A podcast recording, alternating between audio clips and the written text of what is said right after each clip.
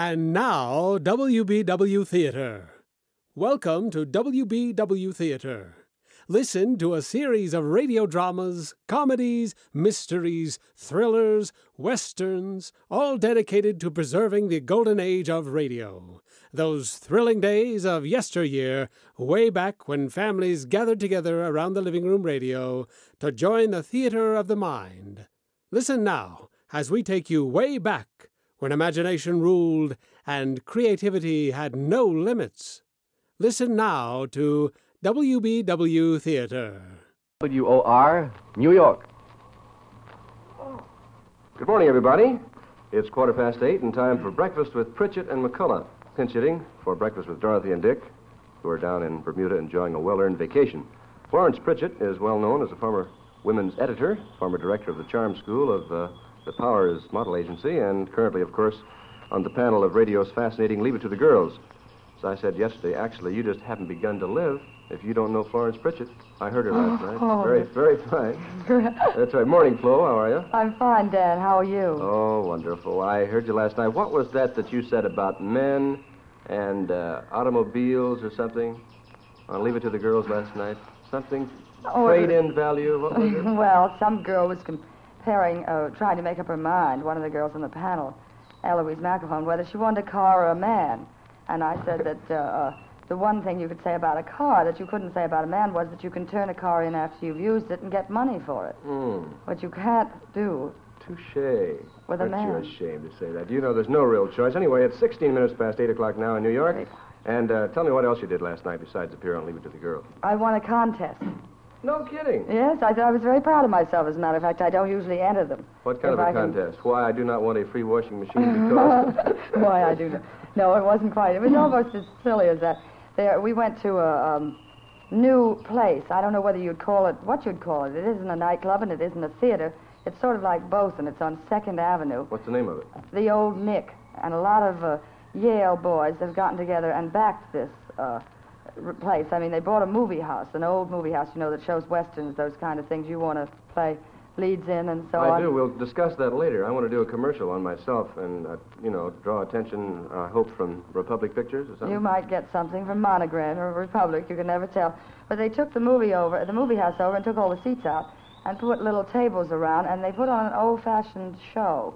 You know, I mean, sort of like an old vaudeville show. Yeah. With, um, and last night they'd had an amateur contest or something, and everybody who had won the amateur contest was the show. But I didn't expect to have fun in the place, and it turned out to be very amusing.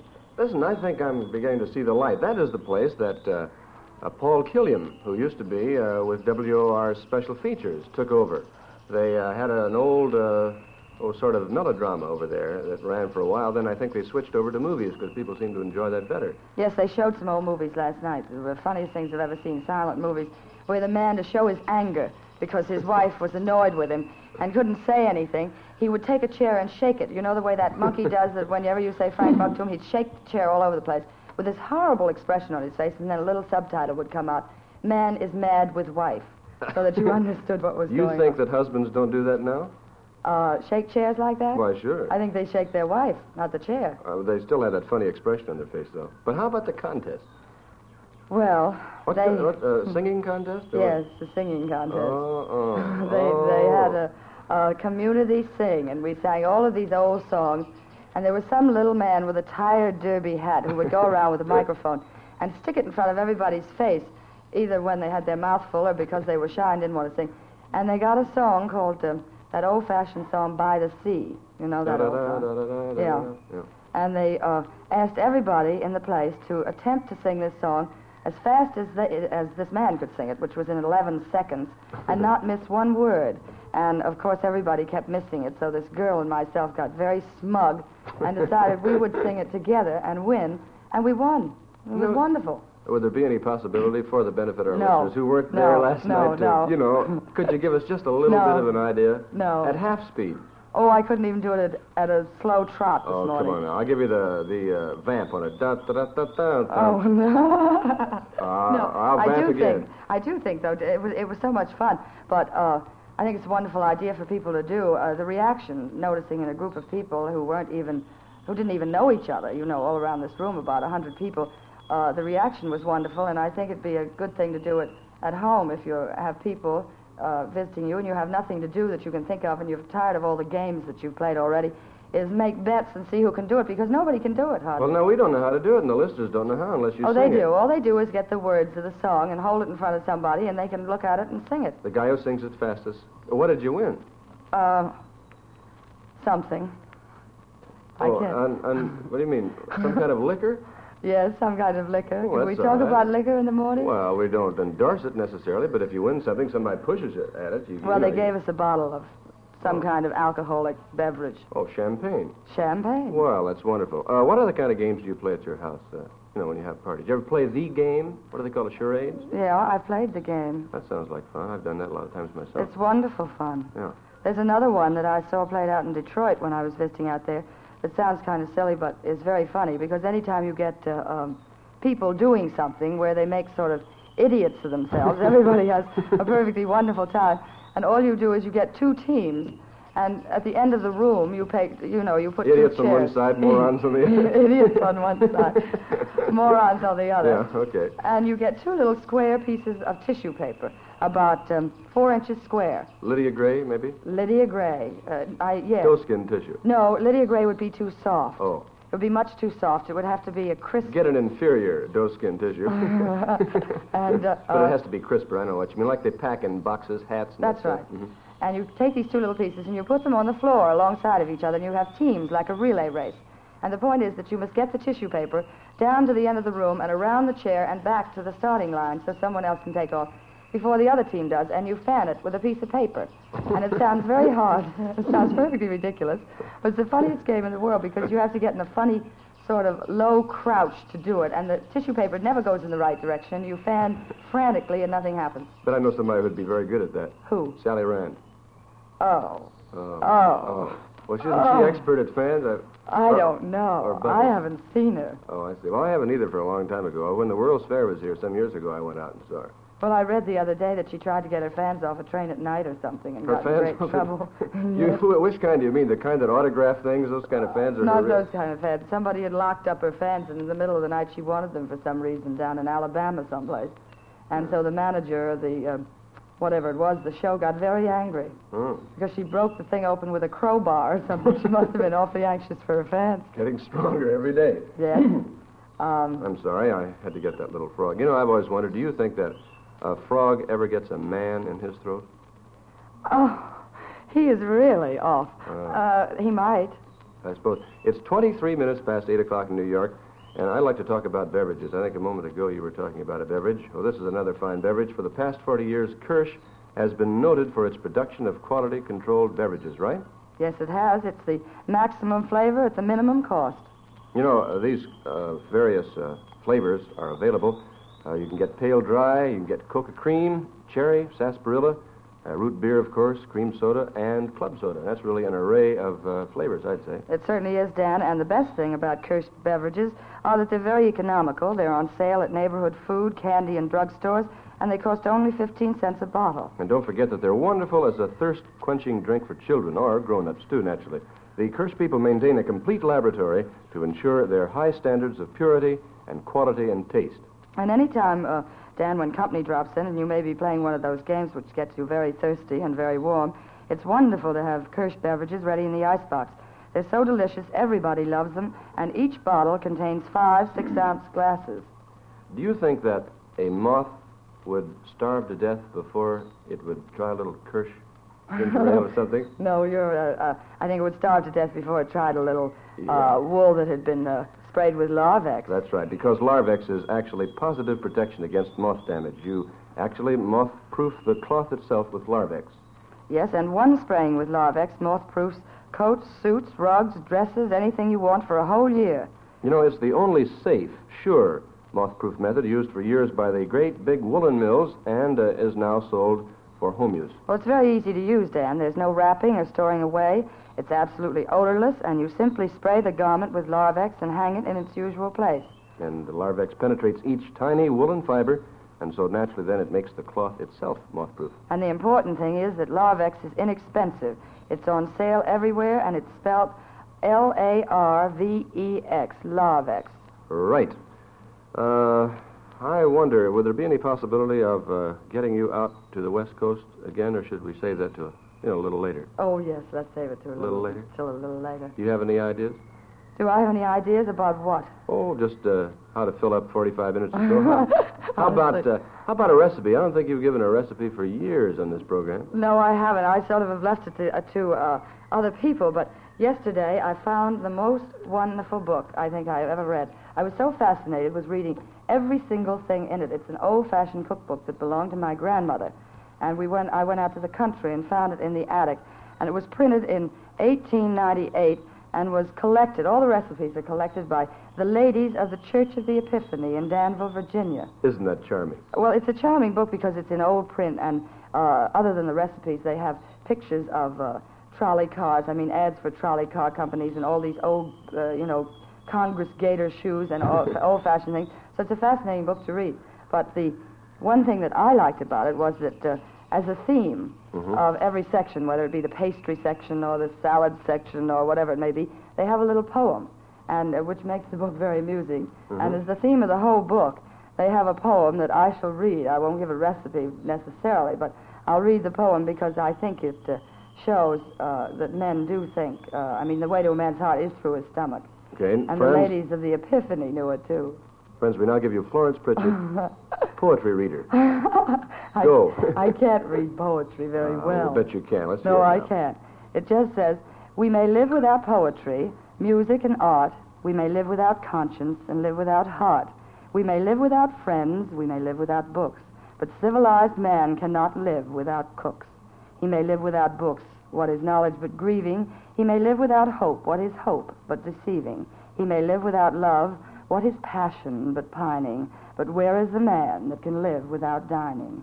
Very good, and I think Ted Malone had better watch out. Oh, yes. I mean- do. No, you read well, that it right wouldn't be bad to be a female Ted Malone, but nevertheless, uh, it, it amuses me that way back in 1898 they knew about men. How Don't do you feel don't- about don't cooking? You, you mean you think that it's just recently that uh, women have learned about men? No, I don't think it's just recently. It's Oh. obvious that they learned in Let's, uh, let's get into that subject a little later, shall we? But uh, at the moment, is there anything besides poetry in this cookbook? Well, there's a recipe. Good. You said a recipe, so I will give a recipe. And For I what? think that uh, for salad, because it's getting warm and the warm weather's coming on, and good salads are very hard to make, and everybody loves them.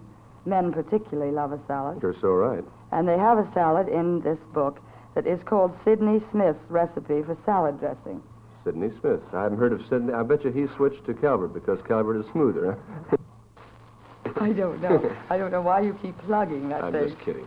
But uh, I don't know who Sidney Smith is either. But evidently he was the love of all of the ladies of the Church of the Epiphany. Uh, down in Danville, Danville, West- Virginia. uh-huh.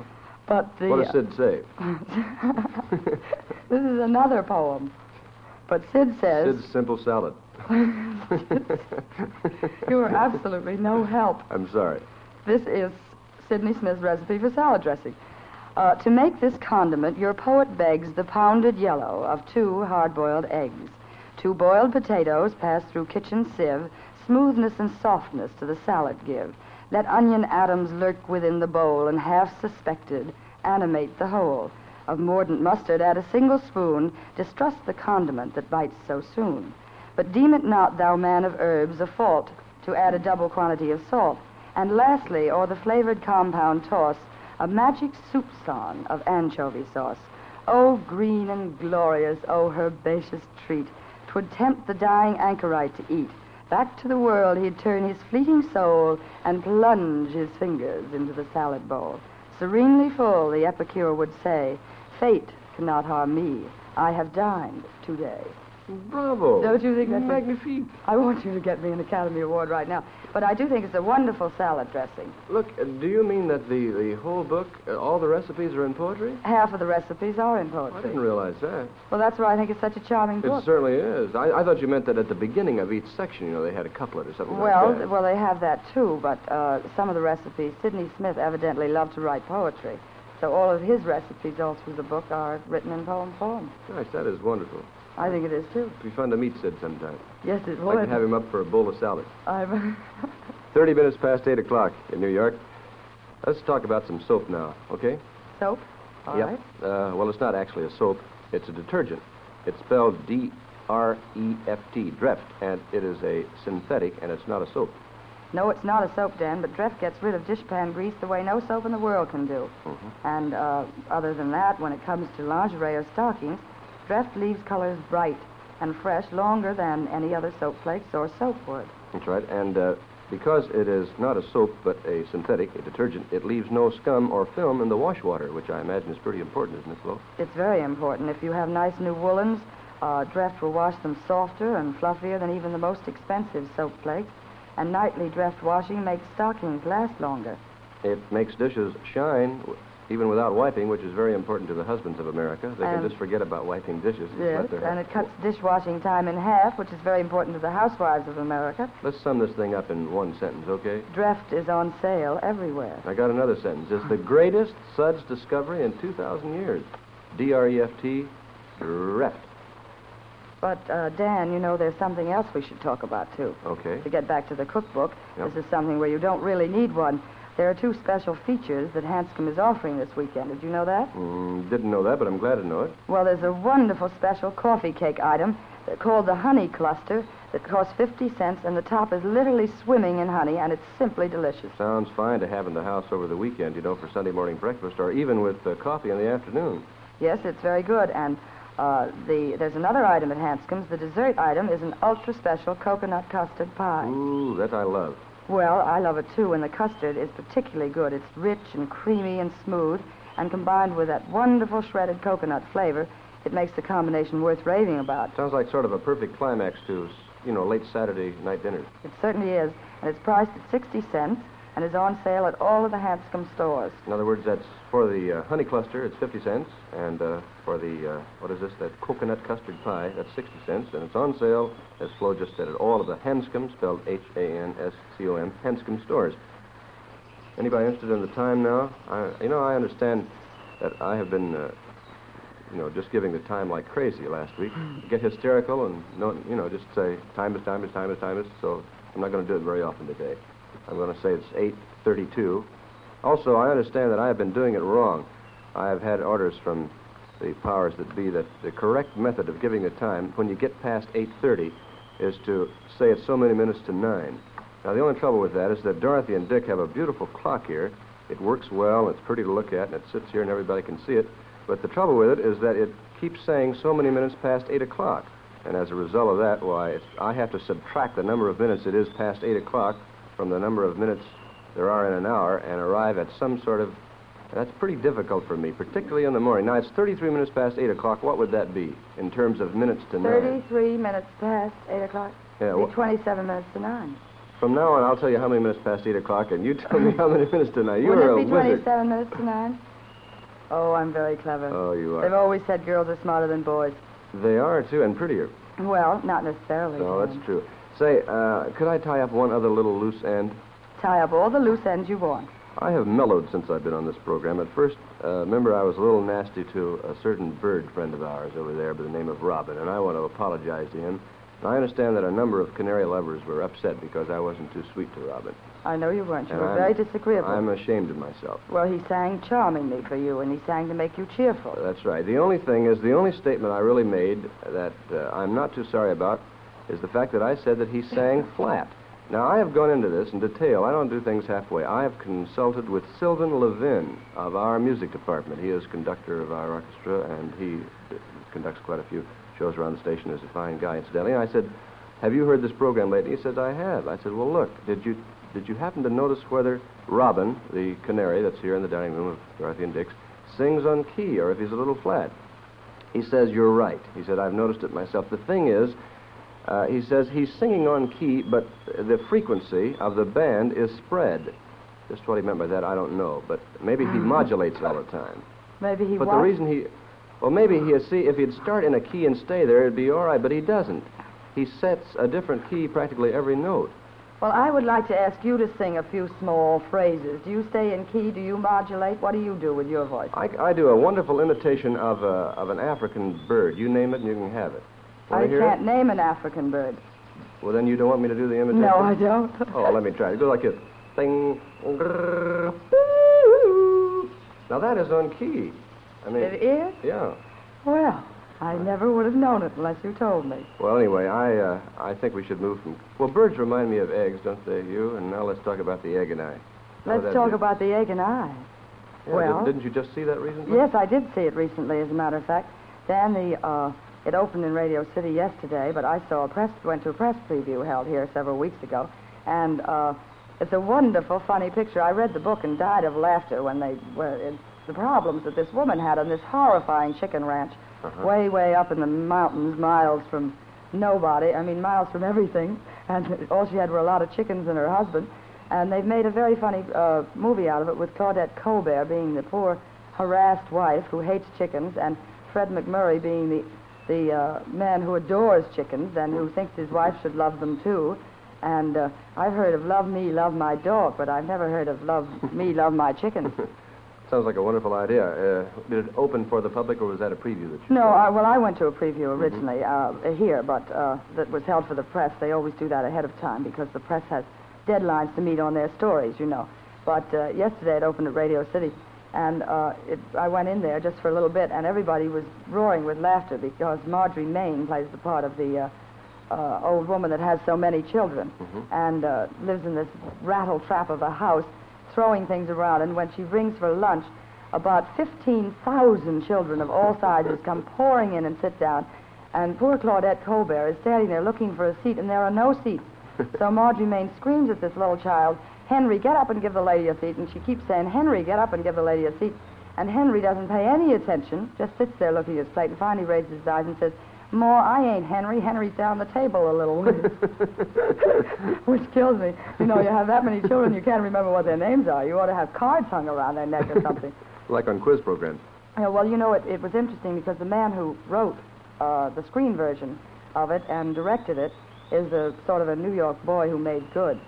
Uh, Chester Erskine did a lot of plays here 1st and uh, he did The Last Mile and always pictures about, I mean, plays about uh, penitentiaries and people who lived indoors. And he's never been on a chicken farm, I don't think, in his life, and now he did the play and directed it. But he got the feeling. There were chickens all over the place. Well, that's very good. Um, you know, they're conducting a contest, as a matter of fact, on WOR early in the morning. Uh, Joe Beer has been conducting a contest in uh, connection with this picture, The Egg and I, uh, uh, concerning the farmer's daughter. I don't know just too much about it, but I know that it's well I mean, you don't know very much about a farmer's daughter? How can you say a thing like that? Not, I've never been in the country. New Jersey, I've been flying over New Jersey several times, but I- Well, there are farmers' daughters in New Jersey. well, but I've been up high. I never got to meet one Well, you ought to come down to Earth once in a while. and meet a farmer's daughter. You uh, were you flying over New Jersey? When were you flying over New Jersey? Well, I was flying over New Jersey, as a matter of fact, last week. And Well, you know, you flew down the street the other day when I made a comment about uh, I made a comment uh, about your driving and how I really didn't have to go flying with you because I'd driven with you. And that very morning, it evidently went to his head. And that very morning, we got down to 57th and Park, and he goes zooming around the corner on the wrong side of the street in this great. No, it wasn't 57th and Park. I forget just where it was. But a policeman uh, stopped him and said, I want to talk to you. and uh, Dan said, What's the matter? Don't you like the way I drive? And he said, I think you're the lousiest driver I have seen in 20 years as a policeman. So I don't think you really have to fly. I see. Just uh, stay right on the ground and Stay right on the ground. have fun on 57th Street. Same feeling as you get in a P-81. Um, could we change the subject? No, you were going to tell us what you were doing in New Jersey. What happened to you in New Jersey? You didn't meet a farmer's daughter, but what happened? Oh well, I'll tell you, the the uh, other morning we mentioned something about um, flying, and we were talking, as I recall, about um, Phil Cochran's uh, project of Sky uh, Motive, Sky yeah. Motive, you know. Uh-huh. A airport manager down there uh, in Belvidere, New Jersey, uh, dropped me a little note and said to fly down there sometime. And uh, I intend to. It's down there near, near the Delaware Water Gap, and it sounds like a wonderful idea. And as a matter of fact, could I have about, oh, uh, 20 seconds? to You Talk about. have 20 minutes if you want. You know, it's a wonderful thrill nowadays. It's going to be a coming weekend to uh, get in a little old Cub airplane, Piper Cub, uh, about, you know, half an hour out of New York, and fly down, say, 150 miles to some little spot where they have a nice grassy wa- runway, and get out of the airplane and spend a weekend there, you know, and uh, everybody will be flyers. Won't have to be, but most of them will be pilots and flying enthusiasts. So And you're you a little crowded up in the air, isn't it? Oh, no, there's an awful lot of air up there. Remember, you have three ways, Three ways. Or two ways. No, Two you have ways. three ways. Three ways of what? Well, you know, on the street you can only turn left and right and go forward and backwards. What else can you do? Oh, up and down. Up and down, Oh, you see, so there's a lot more. You mean when 1,000 people are going sideways, uh, everybody else can go up and other people can go down and we'll all have a lot of room? That's right, sure.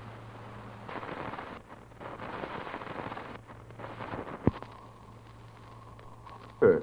I'm going to describe a typical weekend. All you have to do is uh, take the, I think, A train or C train or some train to get up to Dyckman Street and to get out and get in your airplane and fly down to a place like Belvidere and have a wonderful time down there. And uh, probably the next 10 years, people will be doing things like that. With little little planes like Cubs and heliocopters or something. Sure. Now, Yeah. friends, uh, we're very happy to change the subject and present the next chapter in the story of Florence Pritchett, Screen Test Girl. Well, that is certainly a sudden switch. Oh, I don't think so. That's uh, we're flying over to Jersey. Let's get on out to Hollywood. Well, Anything you else? Last know? week, you know, we found out that Miss Pritchett's cheeks went in instead of out. What are we going to find out today? well, you're going to find out why I didn't take it, probably. But I think maybe we should tell for the listeners uh, what we mean by my cheeks went in, don't you? yeah, a lot of people might not have been listening. It seems Florence was out on the coast and she was all set, getting made up by the makeup man. And he said to you, didn't he? He said, the trouble with you and the reason you won't be a success is that your cheeks go in instead of out. I know, and I was a little worried about that. You know, I had, it, it had never worried me before. I've been looking in the mirror for quite some number of years when in the morning, you know, when I comb my hair. And I had never been particularly distressed about the fact that my cheeks went in, but suddenly it's become the great uh, phobia of my mind. But I have discovered everybody's do. Oh, that you know, I think that makeup man must have been coming from another world or something, because everybody's cheeks go in, don't they, someplace? Oh, they should, particularly when you chew. They go in and out, and up and down. and that's three-way, isn't it? it certainly is. But the, the unique thing about it is that I had always heard, you know, uh, having been writing for the movie magazines for some time, I had always heard about the girls that go out to uh, California and they are sitting in a drugstore minding their own business and some tremendously famous director comes up and says, You are the one for the lead in my next picture. Well, I had heard about that. I went out to California once about two years ago, and I think it broke my mother's heart when nobody bumped into me or thought I should stay. You spent four hours today sitting in drugstores, so somebody would. I spent all of my time sitting in drugstores waiting for somebody to discover me. Nobody discovered me. All I did was have to pay an awful lot of drugstore checks. Uh, But this time I, I was out on, on uh, vacation primarily and to write 15 stories because I go out and do an awful lot of stories at once, you know, and then uh, they go in the magazines gradually. And I went over to uh, Warner Brothers and, uh, as I said before, this Michael Curtiz, who has, uh, is one of the top directors in California, now has his own production company. He's done about 62 top pictures. He's done more than anybody else in Hollywood was feeling a little weak in the head that day, and he said, uh, "You have nothing to do. Why don't you make a screen test, and then you can write a story about it, and uh, you know, say how it feels to make a screen test. And if it's any good, I will make you a great, big, famous star." So, of course, I, being a little weak in the head, agreed to do it and went through this rigmarole of having a tremendous black limousine from Warner Brothers come to pick me up. It looked more like a hearse, and when I went home in it, it might just as well have been one because I was dead as far as pictures were concerned and besides, your cheeks were in. and my cheeks were in. And uh, he got very upset because my nose went up. And it, they do a tremendous makeup job. They take you in this place, and thousands of little lackeys come rushing out of holes in the wall. They come every place you look. You turn around, somebody comes and looks at you. And without pretending that you can hear, you know, they don't treat you as they would a, a human being. They all stand there and look at you and say, Oh, she's not very good. Her eyes are brown. Oh, her hair's brown. Oh, my heavens, we have to make it blonde. Oh, my word, look at that nose. Her ears, we'll have to tape her ears back.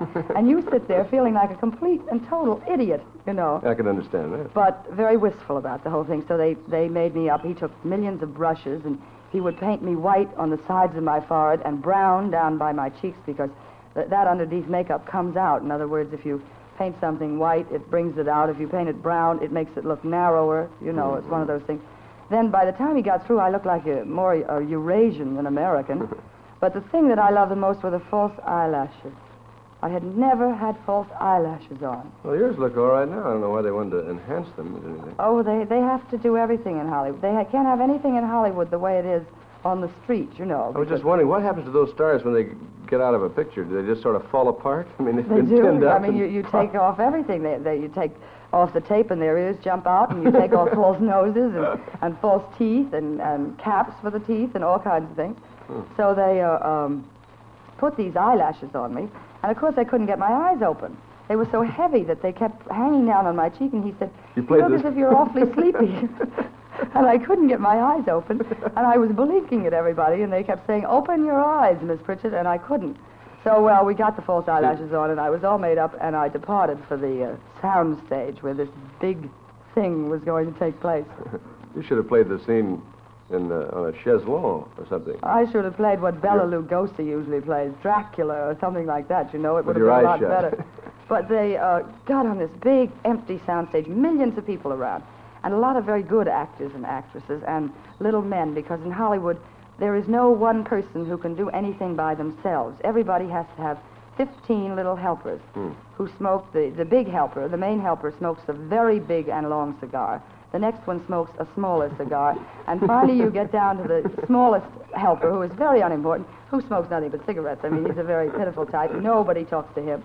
But um, they were all wandering around, so I sat down and I saw about 15 other little girls all sitting there. And I had been under the impression I was going to be shot, so called, in a dark closet where nobody was going to watch my, uh, is it histrionic ability? Yes, that's what it is.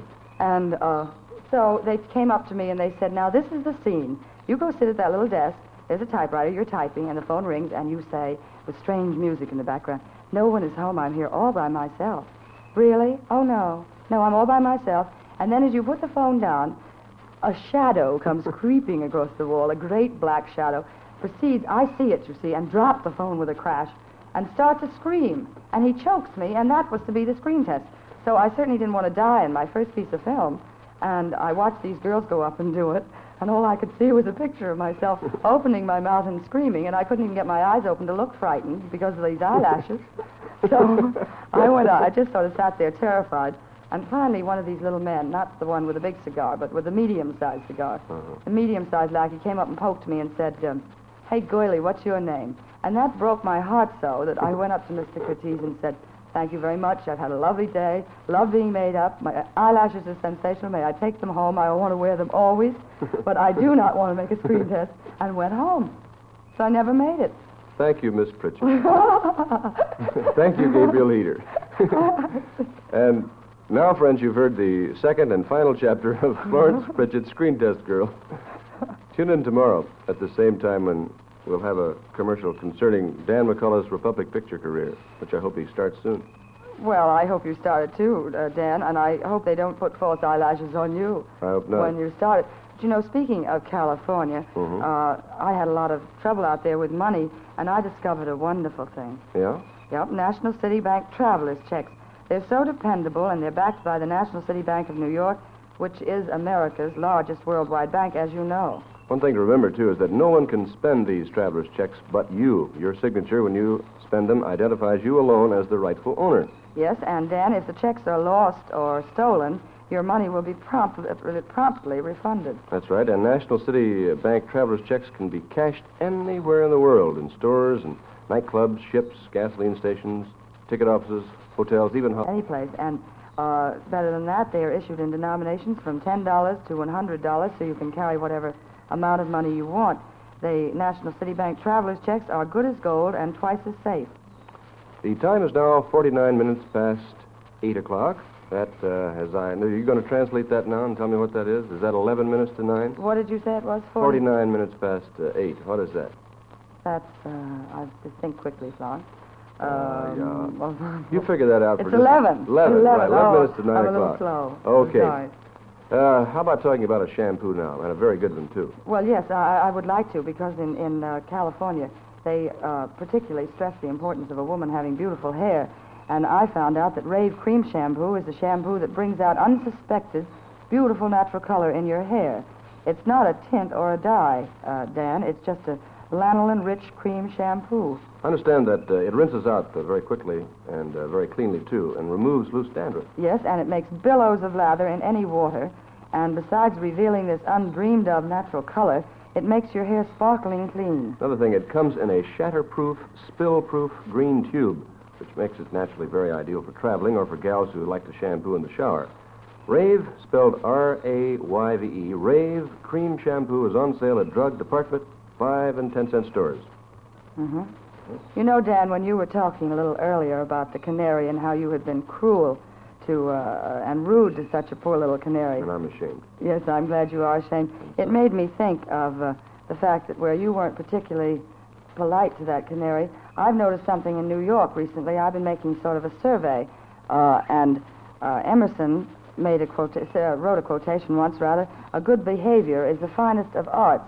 And I noticed in riding in taxicabs. Now, this isn't true of all taxicabs at all, but uh, I've been making a survey by tipping all the drivers a different amount of money, and have noticed that one out of ten will say thank you.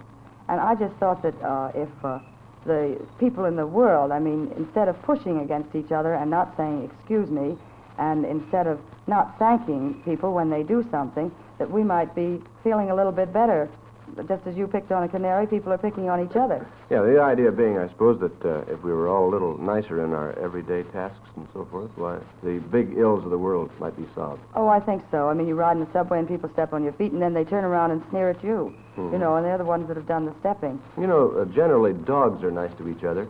Dogs are very nice to each other. In fact, I've got one right down in the car right now called Calvert, dog of distinction, and he's a very fine dog. He's an Afghan hound, and he's very sweet to everybody, including my other little hound, Horace. Mm-hmm. Mm-hmm. And uh, the only thing is, you know, many people gave up owning dogs during the war. Do you know that? No, I didn't know that. Yeah. Why? Well, because the government took away tin cans from dog food, and they were forced to rely on dry dog foods. And Oh. uh, dry dog food, as you know, is very starchy, and many dogs will not eat it. Oh, I know, but uh, there is something uh, that dogs will thrive on, and that's Thrivo. How you spell that? T H R I V O. You can tell the time and spell. That's wonderful. Isn't it wonderful? And it is a fine dog food. It's back on the market at last.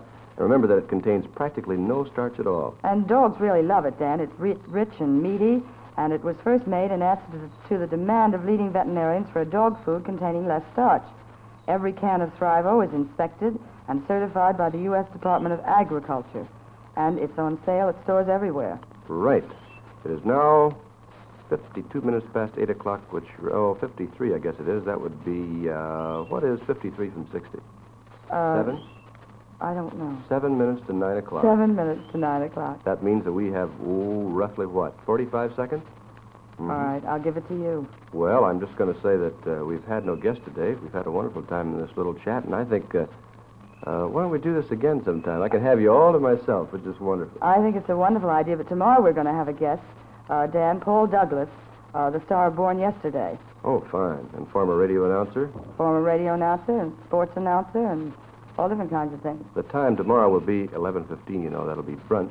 And this has been Pritchett and McCullough, great firm, substituting for Dorothy and Dick, who are enjoying a well-earned vacation down there in Bermuda. You want to say goodbye now? Yes, I would like to say goodbye, everybody. Tune in tomorrow at quarter past 11. This is the Mutual Broadcasting System. Join us again as we bring you exciting thrills and adventure, rip roaring comedy, and shoot 'em up westerns and gangbusters. Next time, when your imaginations will be invited into the theater of the mind with WBW Theater.